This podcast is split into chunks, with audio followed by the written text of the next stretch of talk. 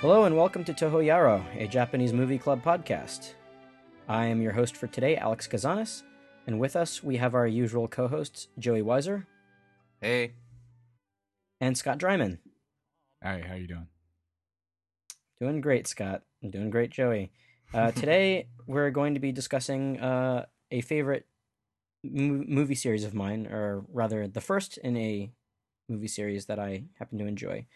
It's uh, Samurai I, Musashi Miyamoto.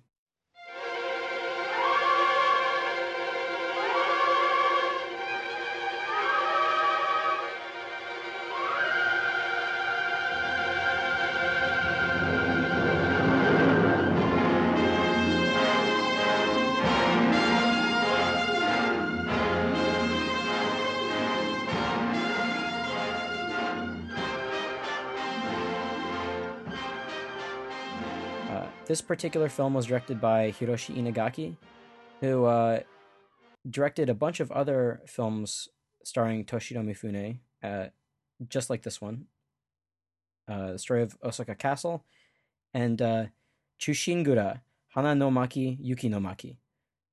Um, and I have not seen either of those movies, but yeah, um, neither have I. But it's uh, good to note in case uh, we want to revisit them down the line.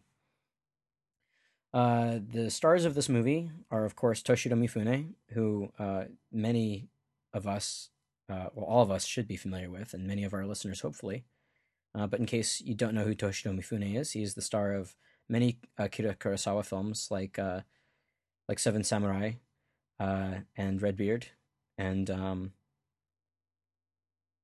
uh, God, like I don't know. I wish I had a list in front of me because it's it's it's countless, countless uh, Kurosawa films. Um, it also stars uh, as as the female lead Otsu, uh, Kaoru, Kaoru Yachigusa. Um, she has some pretty extensive credits. Uh, nothing that I've seen her in, uh, but uh, I think her first role was in Madame Butterfly, and uh, of course she shows up again in the sequel to this. Uh, another actor of note in this movie is Uh, Kuroemon Onoe, who plays uh, Priest Takuan, and he doesn't really have any credits outside from this film series, uh, with the exception of a few movies. Yeah, you know, I actually uh, looked into this actor because a listener of ours had tweeted at us, a guy who, or lady, I'm not sure, uh, who goes by Moon Cabal uh, at Astrolaves, uh, especially enjoyed uh, Onoe's performance, and Uh, this is getting into sort of shady information territory because it's kind of stuff that I sussed out through like Japanese Wikipedia, uh, using my kind of limited skills. But it seems like he was a kabuki actor. Oh. Um, and uh, this is a little tricky because kabuki actors passed their names down. Uh, but I'm pretty sure he was the second in a line of uh, Kuroemon Onoe's, and um. He, the only real information I could get was that he lived uh, to be eighty-two and died in two thousand four in Hawaii. Wow. Oh. Yeah, I was real disappointed to that. I, there's no other roles he's been in because I really love that performance as well. And I'm sad that he's not in much else aside from the sequels to this. Yeah. Yeah, that's interesting. Um, bit character Matahachi is played by a fellow named Rentaro Mikuni, and he's got a very extensive filmography. Um, he actually appears in one of the Zatoichi movies, uh, as well as a uh, film series called Tsuribaka Nisshi. Um, I've not seen those. Oh, the fishery, fishing, uh, is that the fishing movies? I, I, I think so. You'd probably know it better than I would. Um, yeah, um, I think those are uh, some movies that are at least written by Yoji Yamada, uh, who, who made the Torasan movies. Um And uh, and I think he maybe directs a few as well. Interesting. Yeah, he's in four of those movies. I'm not sure how many there are in the series, but uh, but he is in at least four of them. Uh, and uh, we have another familiar uh, cast member who's in this movie for a little bit, right, Joey? Oh yeah, uh, um, yeah. Doctor Serizawa himself, uh, Akihiko Hirata, marking our first uh, Toho Yaro alumni uh, returning, in a in a super brief scene, uh, just in that scene where um, Otsu's playing the shamisen. Uh, he's the man who's like trying to guess her age towards the end. Um, oh, so it's it's a really interesting like. He's he's even got like a full name, Seijuro Yoshioka, so like I kind of wonder if that's like a character from history or folklore as well, who is kind of noteworthy, making a little cameo or something. So to give some of the background on this film, it's adapted from the uh, uh, Eiji Yoshikawa novel about um, Miyamoto Musashi's life. And this is kind of like one of the first big arcs in the book. And the second film... Uh, Uh, Akihiko Hirata's character plays a much... He's the, the central antagonist. Ah, okay. To the second film. So this is all laying groundwork for the sequel. Do you know much more about the novel? Because the the novel uh, uh, by Eiji Yoshikawa, I, um, I've not read it, but um, I think this movie is mostly based off of that versus other historical uh, writings.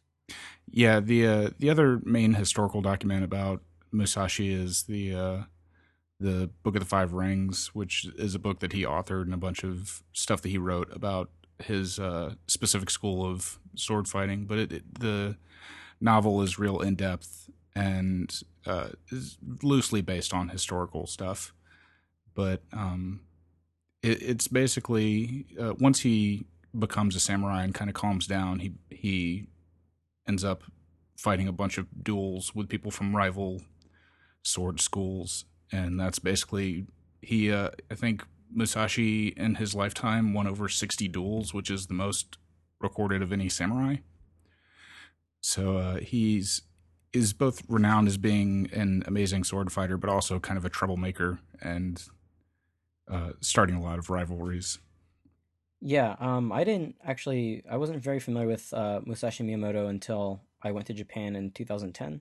I was wandering around Kyoto and I stumbled upon Ichijoji Temple, which is where he fought uh, fought off one hundred uh, warriors with a bokken, which is actually recreated in the second movie. Uh, but according to this uh, Wikipedia article, um, uh, Musashi was a, an innovator and invented the style of simultaneously welding both katana and wakizashi, uh, mm. which at the time was something that uh, wasn't really a thing. Which is kind of interesting, because uh, whenever you see a samurai using those two weapons at once, it seems very, uh, you know, very typical yeah. in movies and stuff. Uh, so before I begin the synopsis, does anybody have anything else? Uh, they, you know, any background as to, you know, have you seen this movie? Have you, uh, you know, any other thing, anything about Musashi as as a uh, as a figure that you guys want to bring up? Uh, I had seen these movies before um, a while a while ago, um, and uh, I had sort of like held on to the Netflix D V D plan uh, way past when it was commonplace, and kind of when I was planning on eventually chucking it, I I had a few years, maybe like twenty twelve through fourteen or so, where I was really like loading up on trying to get as many Uh, movies that I had wanted to see over the years as possible, and, and these were a set of movies that I rented through that. And um, yeah, you know, I must admit that they didn't particularly strike me at the time, uh, but I enjoyed watching this a lot more this time than than the first time around. Uh, I had never seen a, uh, seen this before, but like I said, I, about a decade ago, I read the Musashi book and really enjoyed it. And I'm kind of shocked that I haven't actually bothered to look into these movies, because I liked that book and I like Toshiro Mifune a whole lot. Mm-hmm. So, um, but is uh, I'm really excited to, I haven't had the time, but I'm really excited to watch the, uh, the other two movies before they go off Hulu. Yeah. I think I'd heard of, uh, Musashi Miyamoto just through like video games and, mm-hmm. and anime and stuff like that. So I, I definitely had heard of this, uh, character uh, before um, seeing these movies. Yeah, I had heard of the name, but I didn't really, I, I didn't really get into it until, uh, you know, my time in Japan. And then when I came back, I immediately looked these movies up, and mm-hmm. and I, I uh, did the whole Netflix thing, and then I eventually bought these. Um, it's a great set. Um, really quick plug: if if you uh, if you can find it for a pretty good price, um, there's a Criterion set that has all three of these movies, and they're they're fantastic. Um, so the uh, the release dates, by the way, of these movies, or of this particular movie, in Japan was September twenty-sixth, nineteen fifty-four. Um, but an interesting thing that I didn't know until recently is that it was actually released in America about a year afterwards, November eighteenth, nineteen fifty-five. And what's more is that it won, uh, I guess, what would be the equivalent of Best uh, Foreign Language Film at the nineteen fifty-five Academy Awards. Oh, wow. So, oh, wow. Yeah, so that's that's definitely something to, uh, that's definitely a, a badge to wear proudly, I think. Um. So, uh, so as for the plot synopsis goes, let's let's get started. Um, so, uh, Takezo and Mats- Matahashi are two are two buds who live in the uh, in the village of Miyamoto in sixteen hundred A D, and they they basically want to go and be samurai. Uh, they want to take place. Uh, they want to take their place at the Battle of uh, Sekigahara, and uh, Matahashi, of course, uh, is thinking about going, but he's engaged to uh, a woman, uh, Otsu. Um, and, you know, he says, oh, well, wait for me. And she does, and he leaves. So they go and they uh, they take place, uh, they take part in this battle. And uh, they're completely routed by the uh, by these uh, opposing forces, and eventually uh, find a house to uh, heal their wounds and um, and to get a meal. And uh, the house is run by uh, uh, an older lady and, and her and her daughter, who take a liking to both uh, Matahashi and Takezo. Um, Takezo, of course, is Toshiro Mifune, and Matahashi is Rentaro Mikuni. And um, after a while, uh, some bandits show up, and uh, said bandits Uh, ask for tribute uh, from what these women have uh, stripped off dead samurai, uh, which is basically their trade. And uh, Takezo fights them off. The older lady um, it becomes uh, immediately drawn to Takezo, um, but of course he uh, he's not interested at all and deflects her advances. And when he leaves, she tells uh, her her daughter that Takezo tried to uh, tried to assault her. And and she's the one who deflected him, and he ran away. So eventually, uh, Matahashi agrees to stay with uh, with the woman and her daughter, and uh, and escort them to uh, to Kyoto. Yeah, the daughter. Uh, this is the daughter has a really funny uh, little kind of like antenna hairstyle that would uh, that amused me when I was watching it. She's Uh, got like kind of a short tuft of her hair that's like tightly straight up in the air. I just I, I thought that was really funny. It it's something that reminded me of there. Are, I don't know if it's specifically based on that, or that hairstyle just happened to be a popular one from that era that shows up in other media. But uh, a lot of video game characters have that hairstyle, and kind of reminds me of the uh, the Kirin, the Japanese unicorn with the little. Mm. Mm-hmm. Uh, horn up front and then the long mane in the back. That's funny. It was interesting hair. Yeah, yeah, that's that's a fun thing to note, actually. Oh, oh, by the way, the leader of the bandits, um, his name is uh, Tsushi Tsujikaze, but um, I called him Captain Sideburns. Yeah, those mutton chops are crazy, and yeah. he, he's another person that that uh, I don't know if it was just kind of an archetype of dude or based on that specific character, but a lot of bandits show up with that weird mutton chop configuration and looking kind of like that guy. Yeah, yeah, exactly. Um, uh, but it's interesting because while we're at this house, uh, while while they're staying there, Takezo reveals, um, you know, reveals what he wants. He wants he wants uh, his name to be, you know, known. He wants fame, and he reveals that he's also the black sheep of his family. He's the unruly one in a in a large in a large family of of, uh, of of people who are more reserved. Um. Oh, also when the bandits attack, this is a fun note that he kills he kills a bunch of them with a bokken, a wooden sword, mm-hmm. uh, which is uh, which is fun because this becomes his weapon of choice uh, throughout the rest of the movie and um, and the next movie actually. Uh, And uh, yeah, it's it's really funny because this mom is, is completely thirsty. Like after Takeza runs out, she she immediately latches on to Matahachi, and uh, while and the last time we see him, uh, he's escorting them, and they're attacked by bandits. And uh, you know, he immediately cowers, but defends himself using a sword. And, and this lady is is all up on his grill, uh, to to use the term. Um, so. Uh, So yeah, Matahachi sucks. He ran. He he of course knew that he was betrothed to Otsu, but uh, what could he do? Uh, this guy clearly gives in under pressure. Mm-hmm. Um.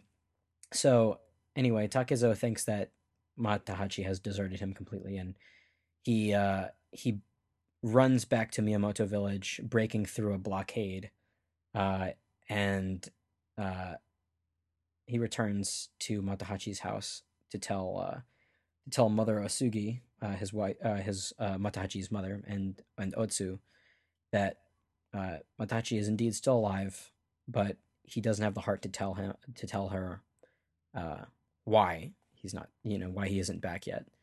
Um, meanwhile, uh, what I what I actually couldn't figure out is why um, why the local lords were against uh, Takezo returning. I think it's just that he went through a checkpoint without papers and had broken the law, and then just continued to beat up and murder a bunch of their people progressively as they tried to track him down for these minor grievances, and it just kind of stacked up. Yeah, okay, that's that's that's kind of what I gathered. It's not it's not really clear, I guess. And kind of uh, with his already reputation, at least amongst his family, of being a troublemaker and stuff, like, just things don't reflect well on him. Right. Now there's a lot of now, there's a lot of reuniting and, and escaping in this movie, on and off, which I think which I've I've noticed. So so this is where the synopsis might get a little hairy. uh, so um. So when he returns to Mother Osugi's house, she gives him a bath and a meal, and naturally, she doesn't believe him, so she basically calls the cops, and they uh, and and Otsu, of course, blames blames uh, Takezo for Matahachi running off and uh, and leaving her. So uh, he uh, so Takezo is ambushed at, at the house by by the cops, basically, and and escapes again. And uh, during uh, during the sort the search for him by the Lord of the uh, Lord of the uh, the village, uh, he uh, during which, of course, they use Takezo's countless relatives as bait, which doesn't really doesn't really faze him because he hates his family anyway. I don't know why they thought that would work. Um, uh, Otsu gets gets a letter signed by uh, signed by the woman's daughter, uh, the old woman, the thirsty old woman, saying that uh, Matahachi has has Matahachi has gone off with her. Uh, he he'd been talking in her, his sleep and mentioned her, so uh, she felt that she needed to send her a letter saying, "Don't wait for him. He's with me now." And of course, she's she's completely broken, which is um, which you will find is a character trait of hers in the, in the movie. So uh, when he uh, w- while he's out in the wilderness, he hasn't eaten for days. Um, Takezo comes across uh, Takuan Soho, the Buddhist priest of the village, who is uh, camping out with, with Otsu. And um, Takuan is a very cool character. He's he's basically like a Jedi master. uh, he's he's he he basically he looks at this kid and he's like, uh, you know what? I think I can make a I can make a decent person out of him. So he uses every technique in the book basically to to to get or to get Takezo on his side. Um, once he's captured, Uh, he gets uh, Takezo gets hung up in a tree for countless days. Um, you know, uh, the the thing that you got to know about Takezo is that he's a very rambunctious, rowdy character. And um, while he's up there in the tree, he has a heart to heart talk with with the priest, um, who says, "Tomorrow I'm going to behead you," um, and uh, and that's that. So you better you, you'd better pray. Yeah, Takuan's interesting because he is this sort of like enlightened monk character, but he's pretty harsh. You know, he's he's tough. Yeah, the I like Takuan is probably my favorite character in the whole, or in, in the novel and and in this movie, because that performance is so good. But he's he's really interesting and is based uh, like Musashi on an actual historical character, who by all accounts was also like very smart and had a dry sense of humor and was very witty, and uh, was he ended up. Uh, being the advisor and mentor to a ton of different daimyo and people who taught different sword schools, and was just a super incredibly famous monk uh, in real life. And I'm I'm glad that it that uh, he he reflects his real life persona so well in this film. Um, but yeah, that the scene on the tree is really interesting because he's trying to get. Uh, Musa or uh, get Takezo to actually like realize the value of his own life, whereas Takezo is just running around like a wild animal at this point, and he wants fame, but he doesn't. He doesn't in the end care about what happens to him, and it's not until he gets Takezo to admit that he wants to live and values his own life that uh, that he considers the lesson done. But then. Kind of jokingly tells him he's going to come cut his head off the next day. Yeah. I, I love that scene. Um, it's such a, it's, it's, it's, that's the threshold of, of the character of Takezo, I think. Um, he's basically literally, he's literally at the end of his rope. and, um, and to admit something like that is a, is a big character change. Uh, and it's so funny because before that he's like, oh, I'm a samurai. And Takuan's like, oh, you're a samurai, huh? and, It's he's basically just it's a word that he's just kind of throwing around without uh, thinking about what being a samurai actually means. Mm-hmm. Uh, it's you know it's more about just fight. It's more about fighting. It's uh, or it's more than just fighting rather. Um, so uh, soon after they have this dialogue, Otsu cuts him down, and uh, and they both escape together. Uh, but soon after they both get captured again. And, uh, or rather, she gets captured. And Takezo thinks to himself, well, I guess I better save Otsu. She saved my life, so I better repay the favor.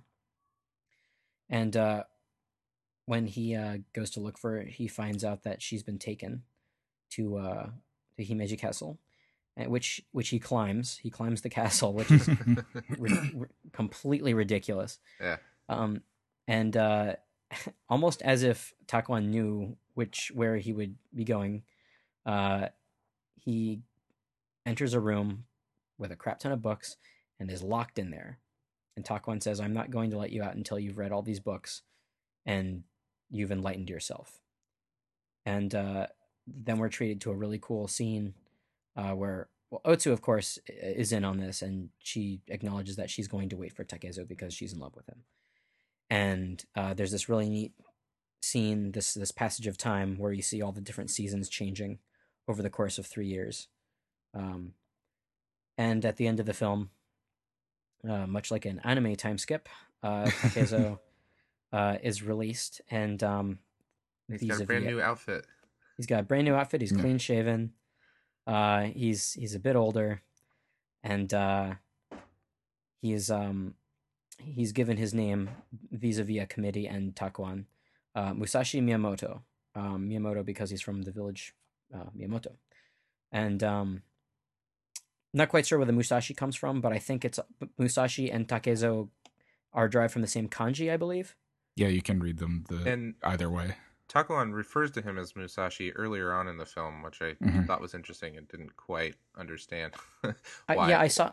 Yeah, I saw. Yeah, I saw that on the sign, like uh, you know, wanted dead or alive, Mus- or. Wanted alive or whatever Musashi, and um, and I was thinking that might be just a translation error. Hmm. Uh, if you can read both both yeah. Takezo and Musashi from the same kanji. Yeah, hmm. That's um, interesting.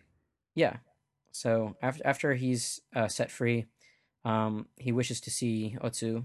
Um, Takuan Takuan says you can if you want, but uh, but basically your goal is to break from the past, um, and to move forward.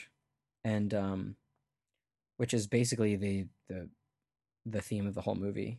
Um, and uh, so when when he does meet Otsu, um, she sort of she says, you know, well, I'm coming with you no matter what. And he's like, all right. And so she goes to pack. Uh, she comes back. He's not there anymore. He's he's left the bridge where they met, and uh, and he and he left a, a message. Forgive me. So that's the end of the movie, and it sets up the second movie because, well, he walks into the sunset like a like a, like a samurai. Yeah. Yeah, I like that uh, during his naming committee, they actually it, he uh, the Lord asks him why he's not going to stay with them. It's because he's not experienced enough, and he, he literally says, you know, just go out and learn stuff, then come back. Yeah, he's become he's he's completely become such a humbled person uh, by, by this point in the movie. It's almost it's almost um, a little disappointing that we didn't get to see uh, this. You know, three years, but I guess, you know, shots of him reading books aren't exactly the the, uh, the most. Uh...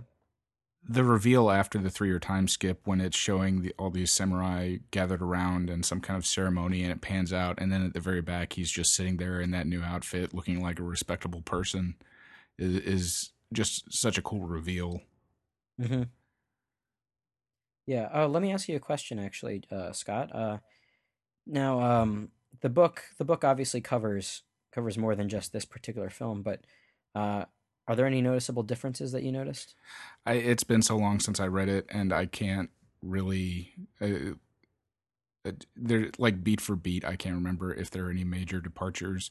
Uh, I do remember uh, feeling both a lot of uh, sympathy and hatred for Madahachi throughout the series, and I think uh, this first movie, even though it's just the first one, does a pretty good uh, job of that, making you like feel kind of sympathetic for him for uh, being kind of in these bad situations, but at the same time he keeps putting them, himself in these situations, so then you get angry at him once more. So I found that that uh, rang pretty pretty true to my remembrance of the of the book. Oh, okay, very cool. Oh, oh, so what did you guys think of the film? I guess that's a good question. uh, I I like it. Uh, I wouldn't say I'd say that I like it. I don't love it. Like, um, and I think it's uh, I th- I think a big part of that is just the fact that uh, this is such an early film and based off of such a sort of blueprint type story that there's so much that comes after that takes it and and creates uh, sort of what I think of as more interesting. Uh, swordsman type movies. Uh, so I don't know. I, I I I don't mean to sound negative on it. I'm just kind of like, while I'm lukewarm on it, I'm definitely warm on it. I definitely like it. you know, um, I found myself most invested in Takezo and Matahachi's relationship and their relationships with the women in their lives. Uh, I thought it would be sort of interesting how two characters would, or like a character would have romantic feelings for one, and then it sort of shift over time. Things like that. Um, I remember when I first saw the movie, my nickname for this series, the whole series actually, is Everything Sucks for Otsu, because everything really sucks for Otsu. And it's, it it's, does. It sucks because it's like, even in her moments of heroism and strength, she's like injured or abandoned. Uh, and it's real rough, which is a reflection of both the, the cultural place for women at both like the time that the movie is set and the time that the movie was filmed. But uh, you know that you know that's hard to hard to see, but it definitely. Uh, I do. I kind of want to go back and watch the other two movies too, because I know it just kind of like the general feeling I get is that they get better and better from this point. Yeah, um, they do. Uh, out of the three, this is my least favorite one. I'll mm-hmm. be honest, just because it's this is such a first act, like, and it's and it's a ha- an hour and a half long first act. Like I almost turned on the second one right after I watched this. Just because I, well, I prefer the second, I, but the third is my favorite, um, because it has uh, some of the best, like, it has, like, one of the best sword fighting scenes I've ever seen. Um, but, yeah, this is this is basically the first act of a three-act play, so it's it's hard to really, really give this one a completely fair shake, but for what it is, I think it has some really great moments. I think it's shot beautifully. Yeah. Um, that's one of the things I, I, I can say about uh, Inagaki's, um, like, is that his I love his he he focuses a lot um on on the nature uh, aspect of of uh of like the settings. Mm-hmm. The music's uh, really great too. Yeah yeah the music um the that the main theme is very it's it's very epic sounding. Uh, uh, Ikuma Dan, Dan uh, Ikuma Dan is his mm-hmm. name. He he's the one who composed the music, and he also composed a couple other uh, movies for Inagaki as well. Uh, I enjoyed the movie a, a lot. It wasn't what I had been expecting, uh, mostly because it really is just the first act of a, of a bigger story. So I was uh, kind of confused, and I was like, "Man, we've we're a long time, and he's not even a, a real samurai yet." yeah. And uh, it kind of it dawned on me like that was this whole first film, and uh, and there's not a lot of sword fighting in it. Like um, uh, Japanese film genres, uh, there's judageki, which is like historical, and a subgenre of that is the chambara sword movies, and this is very much the former rather than the latter. Mm-hmm. There's there's a couple of sword fight or, or fight scenes, but they're not heavily choreographed like we expect from later movies, and it really is m- much more about the uh, the interpersonal drama and everything. Yeah, the story focus isn't like what is he going to do about a, the strong opponent, you know, or something yeah. like that. Um, yeah. But uh, but that said, even though that I this chunk of narrative, I don't think well constitutes a complete movie. I feel like the the way the movie looks is amazing, and all the individual performances I really like. I love Toshiro Mifune and everything he's in. Um. And uh, I, uh, Marahachi's mother, uh, Osugi. Yeah, uh, I really liked her performance as as a kind of sweet and then cranky old lady. I like the the uh, battlefield robber woman. Uh, Otsu, I think uh, the beginning of the movie is real weird because they seem to do a lot of. Uh, Uh, overdubbing of her dialogue in those first couple of scenes, but uh, as the movie goes on, her performance is really good. I just like I enjoy all the component parts of this, but it really does have me wishing that the uh, or I mean really wishing that I had time to watch the other two movies immediately afterwards. Yeah, mm-hmm. I can I can definitely uh, I can definitely feel that. Um, regarding Otsu, there is um there's a particular scene that I thought. Uh, was really powerful. And that was the scene where uh, Takezo is taking a bath and she's on the other side, um, basically telling telling him how bitter she is over the fact mm-hmm. that, you know, Matahachi chose him over her. Um, it, it's I don't know, kind of a, a she's I think she's a pretty great actress, and she does really well what she does in this movie. Mm-hmm. Um, but uh, the the Takuan. Now he's he, he is definitely he is definitely an interesting character, like uh, and very likable. Uh, I I love the, the hard old master archetype, mm-hmm. and it's and as Joey said, it's funny because he is he is very um very kind-hearted and warm when you when you see him at first, but but I think it's it's it's uh. Yeah, you you kind of need you need both both sides of that coin. It it just proves how wise that, that person is. Um, you mentioned uh, Mother Osugi, uh, the actor. I didn't name her actress early because you know she's sort of a bit character, but her her uh, the actress is Aiko Miyoshi, and she has a very extensive uh, filmography in terms of playing old women. Um, and uh. She is in a bunch of mo- movies with Mifune in them. She's in Throne of Blood. She's in uh, Hidden Fortress. Um, she's in. Uh, she's actually uh, in another Kurosawa film, Ikiru, which I think we're going to do at some point. Mm-hmm. Um, yeah, she's she's just uh, she's an old woman playing old women. That was very funny. Yeah, she's also she's also in the second one. A lot of a lot of the characters return in the second mm-hmm. film. Yeah, I definitely think I'm going to try to make time, even though we're not going to cover them in the immediate future, uh, I'm going to try to make time pretty soon to watch the other two. Because I'm getting that same feeling like Scott was describing, wanting to yeah. watch the, the next two. Yeah, I feel like we probably should have watched all three before, before this particular podcast, but but that's not the way we're doing things on Toho Yaro. Yeah, I'd like to go, go ahead and recommend to... Uh, anybody listening right now that you should watch those movies just based on what I know about those parts from the book, because uh, uh, the character that uh, Akihiko Hirata plays, uh, Seijuro, is a really great villain.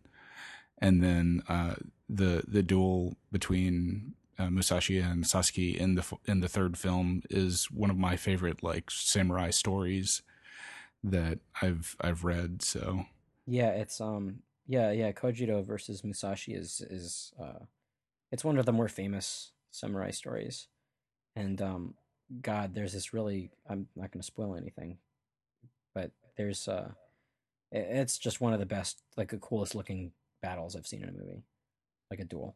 Very cool. Um, yeah, so I yeah we can talk about the music for a sec. Uh, Ikuma Dan, um, he composed the theme and the rest of the the. you know, the movie's music, um, which, uh, you know, I thought was very appropriate, but the theme really stick, sticks with you. Yeah, it's mm-hmm. it's great.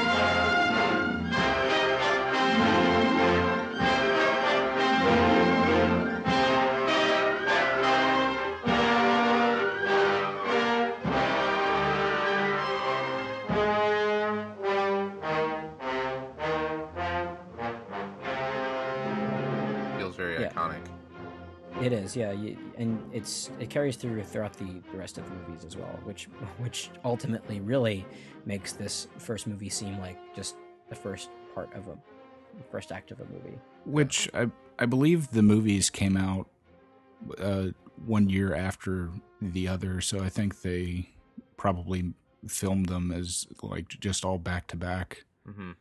And then, so, so it's not that surprising. And nineteen fifty-four is still fairly early in cinema, so they may have been feeling out how to do these kinds of series. Yeah, later on they could have, they may have released like two or three within the same year. Uh, yeah, the Japanese studios were going. They definitely could have. Um, so it's funny that this movie was released in America like a year afterwards, mm-hmm. um, and the second movie came out in Japan this, you know, the following year. These movies were pretty much filmed back to back. Um, but the the American the American release for the second movie didn't come out until nineteen sixty-seven, and the third one wasn't even released in the States at all. It's interesting huh. that you mentioned those American releases, because on the Jap- or on the uh, Wikipedia article, there is a credit for an uh, English narrator for the American version, yeah. and I yeah. did notice. Did you guys notice in the, at least on the, I was watching on Hulu, that there were some sections where there was narration in subtitles, but nothing being spoken on the screen? Yeah, I think the beginning was to give historical context to people who might not have known what the year sixteen hundred in Japan was mm-hmm. really all about. And uh, the I feel like they maybe thought uh, people would be confused about the, the passage of time yeah, during yeah. the later time skip, so... I'm- I'm just curious. I, I guess I should have actually done research about this, but I've I've been curious about whether or not that was taken directly from that old narration or not. Yeah, I wish I had kind of done the same, because I wonder if there was a dub of this. Yeah, like I don't know. Um, um, yeah, it's hard to say. Um, uh, did you guys have any favorite parts of the movie? Favorite scenes? Uh. I had so I there's a bunch of stuff I really liked, but uh, something that uh, there are a lot of horses in this movie, um, which during that opening battle scene, there's a pretty great just wide shot of all of the the samurai on horses charging. That's really neat. And then later, uh, Takazo is uh, on a horse uh, riding around with the daughter. And something that I thought was really entertaining was their th- they have. Three different shots that they use for that horse riding scene, mm. uh, where they're both on it going fast. Uh, some of them, it's it's uh, two real people on the horse, and it's a wide shot. Some of them, it's a person holding a like dummy for some of the more aggressive scenes. And then there's a third close-up shot where it's uh, the two actors on a station, what looks is probably a stationary horse on a cart. Yeah. So I, I I like the attempt to of uh, dynamism in that scene a lot, even if it's uh, by today's eyes is a little goofy. But I never uh, noticed I, the dummy actually. That's interesting. Um, and some of the like way far away shots, I think. Yeah. Uh, yeah. Uh, But yeah, there, there's a lot of stuff that they try in this in this film, like uh, trying to add dynamism to that scene. The beginning battle scene, there's a lot of uh, special effects lightning that they added to it. That oh, yeah. is is an interesting choice. And like I said, by today's eyes, looks a little goofy, but I think was a uh, good addition to the scene to try to set the mood. Yeah, I love um, seeing that kind of handcrafted effects and stuff, though. Oh yeah, for sure, like Godzilla. Yeah, well, yeah, and, and that lightning, but just like that lightning, I remember seeing that and being like, oh man, that looks really cool. I mean, it looks super fakey, but like it looks cool uh, stylistically. Yeah, I couldn't help but think like what this battle scene would look like if it were shot now. Mm-hmm. Like if, if uh, God forbid, these movies were remade. uh, but a lot more I, frenetic I wouldn't be, cutting. Yeah, for sure. Although I wouldn't be, I wouldn't be opposed to seeing... Um, like a Japanese remake of, of this of these movies or this story, mm-hmm. which is a retelling of it. Um, just because I think this is the only I think this is the only one of the only movies I think they've that have been made about Musashi. Um, I haven't really looked looked it up. I'm I'm assuming. Yeah, he shows up in a bunch of other media, but I'm not aware of any other uh, like live action films. Uh, I wanted to. And uh, give kind of a shout out to to that same listener that tweeted at us, uh, Moon Cabal, and this is going to uh, segue into my favorite uh, aspect of the film. Um, they compared uh, Musashi Miyamoto to Davy Crockett, uh, which I thought was a kind of interesting and funny comparison, uh, oh. saying that they're both uh, big time folk heroes, um, and, and you know that there's media made about them in the fifties and. Um, I can definitely see where they got this idea from because uh, the environments uh, and some of the shots like really give that sort of old American frontier vibe. Mm. And uh, to the point where I, you know, thinking back about this tweet, I was thinking that would be pretty funny to like and uh, to like cut some video clips from Samurai from the the Samurai movie to the uh, old Davy Crockett theme, you know, him riding around on a horse in the countryside. But what I was, uh, but yeah, one of my favorite aspects of this that I'd like to talk about is just the environments in the film. Uh, I thought it was really gorgeous to look at, both the, the natural landscapes, which uh, definitely bring me back to American Western films and frontier films uh, of that same era, and the man-made sets, uh, like the one in the scene at night where Takuan is cooking and Otsu's playing the flute uh, that we mentioned earlier. Um, I think that this is a particularly beautiful scene just with the flute playing and, and everything, but this handmade aspect of the set uh, is super um, endearing to me. And uh, yeah, I just, I love uh, looking at these beautiful environments that they've set it in. There's a, there's a, sh- a really great shot of uh, Takezo standing in front of a waterfall at one point as well. Uh, yeah, the the transition from the like lush scene before that to the waterfall was just super gorgeous, and mm-hmm. I had it down in my notes. Uh, one shot that I really liked in particular, um, I even drew it in my notebook because I liked the composition of it.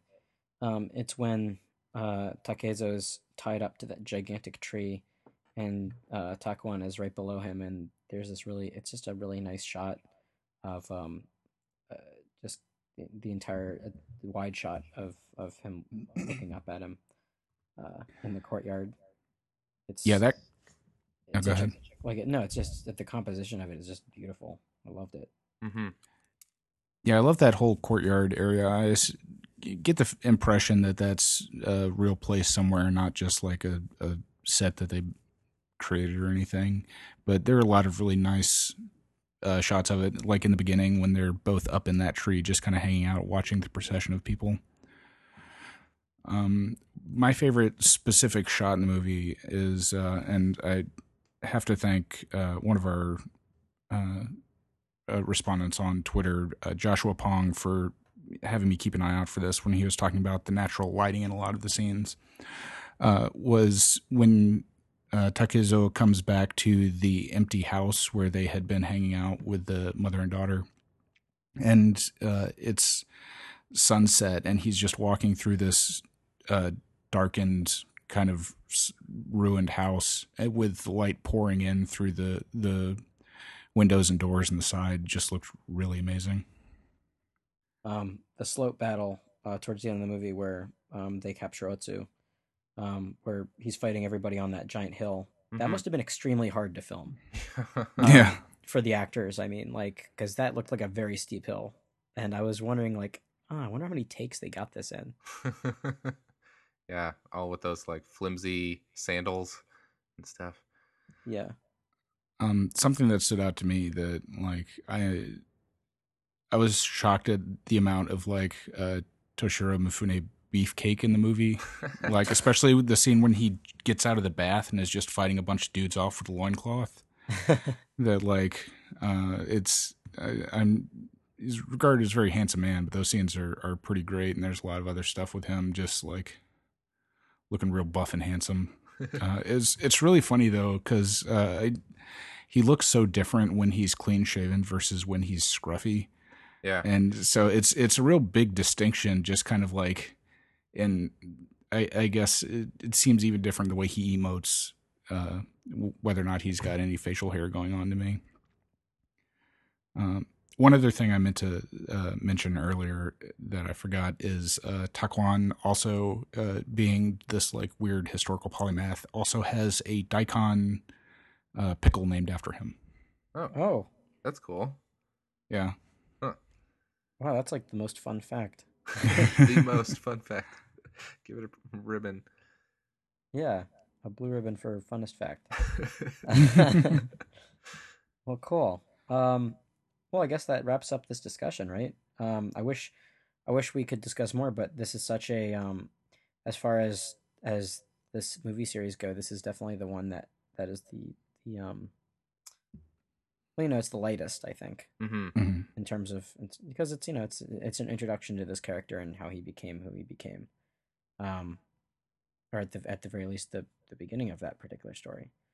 Um, but uh, you know, hopefully in the future we'll talk about the other two films. Yeah, totally. Um, but uh, in uh, in regards to to this podcast, uh, what do we have going on for the month of October, Joey? October, we will be watching nineteen seventy-seven's House, uh, directed by Nobuhiko Obayashi. And uh, yeah, it's October. It's Halloween month. And I don't know about you guys, but my favorite thing to do uh, in October is cram in as many weird old horror movies as I can. And this is one of the weirdest uh, of the weird. Uh, it's probably my favorite. Um, I'm really, really excited about watching it again and talking about it with you guys. I actually watch it every year at, over Halloween. But, um, and, uh, yeah, this is, this movie is fairly easy to come by. It's, there's a Criterion release, so it's available on Hulu for the time being, uh, which I do actually want to mention. Um, I don't have, I didn't see any exact dates, but I saw mentioned on Hulu's, on, uh, Criterion site that they said that they'd be, their movies would be on Hulu into November. So, I'm not sure if that's early, mid, or late November, but uh, sometime in November, all of Hulu's catalog will be, or all of uh, Criterion's catalog will be leaving Hulu. So now is uh, an excellent time to watch all of the Samurai Trilogy and House and Ikiru, which is coming up, uh, an episode's coming up, as well as, you know, any other Criterions you can get in. Uh, I personally recommend the Zatoichi series. Uh, the I'm sure we'll be talking about that uh, in the in the near future as well. Um, and yeah, so yeah, but for now, uh, definitely watch House. Yeah. I'm, I'm in particular looking forward to watching it. Uh, I've heard it, I've heard, uh, so many good things about it from a lot of my friends, and, uh, and this is just going to give me a really great excuse to watch it, which is, I think, the reason that we started this podcast anyway. Cool. I um, was, I was a little worried that all three of us had already seen it. So I'm looking forward to I my favorite. I wish I could watch it with you, Alex, because my favorite thing to do is watch it with people who've never seen it before. But, well, that might. Well, you're going to be in town for S P X next month, so that yeah. might be uh, that might be something that we can arrange. If yeah, yeah, that's yeah. true. We uh, I did want to mention that in our plugs uh, that the Small Press Expo S P X, a comics uh, festival, will be in Bethesda, Maryland. Um, what is that? September seventeenth through eighteenth, and all three of us will be there in some capacity. Mm-hmm. Um, I will be tabling for sure, and Alex and Scott, you'll you'll both be there as well, right? Uh, yeah, yeah, I'll be there wandering around buying stuff. Yeah, yeah. Uh, I'm not exhibiting this year, but I live five minutes away, and I've uh, and I've made a point to be around for that weekend, so. I yeah, so if we have any listeners, nice. Come by my table and say hi, and maybe I can point out the uh, the other two Toho guys somewhere in the building. Yeah, we'll uh, we'll do autographs for free. Yeah, yeah. Bring us your favorite movie. We'll deface it. Yeah, well, that's a good lead into plugs. If you have, uh, if if you want to keep continuing to plug. Sure. Uh, follow me on Twitter at Joey Weiser uh, and uh, joey weiser dot tumblr dot com. Um, Merman is a graphic novel series that I write and draw. Uh, books one through four are out in hardcover right now, and the soft covers are just starting to come out. Uh, now is the time to pre-order Volume two, which will be uh, coming out in December. Merman was just awarded a, quote, book all young Georgians should read, which was a very cool uh, thing. But even if you don't live in Georgia... Uh, you should pick it up and try it out. Um, and I wanted to mention that Toho Yaro has a Twitter account, um, at Toho Yaro. Um, we're starting to get more and more uh, listener interaction, which I think is totally awesome. Uh, as we did in this episode, we started to kind of like let help that like inform our show a little bit. Um, I, I'm starting to collect um, listener suggestions uh, for films, which will eventually start dropping into our schedule.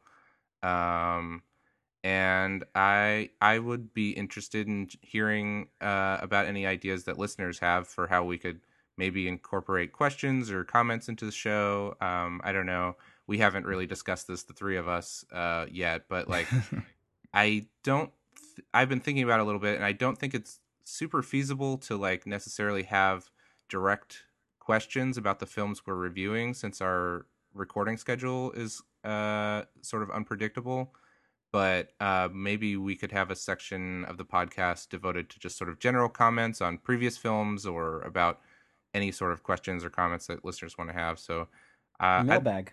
Yeah, yeah, totally. Yeah. So I'd, I'd be up for hearing any suggestions that listeners have, maybe a hashtag that they can use to, to sort that uh, out or something like that. Uh, there's also a, if, you know, so our main interaction is through uh, Twitter, and that's kind of what's easiest for us, but I know not everyone's on Twitter. There is a tohoyaro at gmail dot com email address, which none of us are checking at the moment, but um, we can you know, fix that. But we can start. Um, so you know, I we won't necessarily uh, be looking at it all the time, but maybe before recording sessions or something like that. So like, if you want to reach out to us and you're not on Twitter, uh, give us an email. At, That's fine. So just tweet at us, uh, and we'll uh, start reading listener feedback on the show.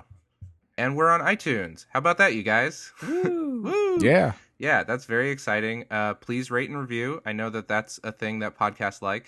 Oh, no, we definitely like that, actually. It definitely helps us if you reva- re- uh, review us and rate us. Um, we could definitely use that. Yeah, for sure. It helps others find the show, and it helps us know uh, how you're feeling about the show and stuff. So uh, please, please do. And subscribe. Yep. Uh, I'm Vriska Chat on Twitter, V R A, excuse me, V R I S K A Chat. Uh, I'm real busy with stuff right now. I'm going to be at Dragon Con in about, well, crap.